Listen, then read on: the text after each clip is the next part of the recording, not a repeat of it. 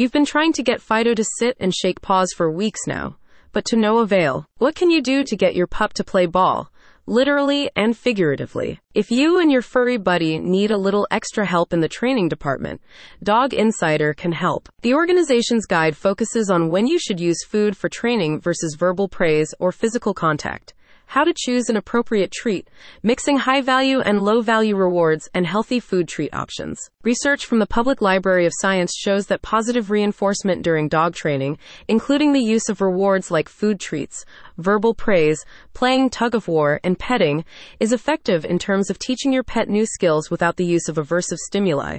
The guide from Dog Insider focuses on the use of reward systems, particularly food treats, as a way for you to bond with your fuzzy friend while also helping them learn good behavior.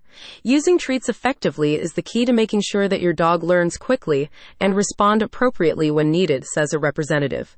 Treats can be a great way to motivate and reward your pup when they behave well, but it's important to understand the right way to use them. The guide helps you learn the difference between using food treats as a training reward and as a bribe, noting that treats are used appropriately to reinforce learned skills and obedience, whereas bribes are a way to try to get your canine to behave in a way that they would not normally do. You'll also find advice on how to choose training treats that are nutritious and non fattening, but also appealing enough to create a positive association with training exercises, such as liver or cooked chicken as high value incentives, and pieces of kibble or vegetables as low value options. The Dog Insider experts offer guidance on how you can limit the use of treats and use food as a reward in ways that will not disrupt your dog's focus during a training session. In addition, the guide contains step by step instructions for how to wean your pet off of food treats once the desired skill has been acquired. The Guide to Dog Training with Treats is part of an ongoing series of articles from Dog Insider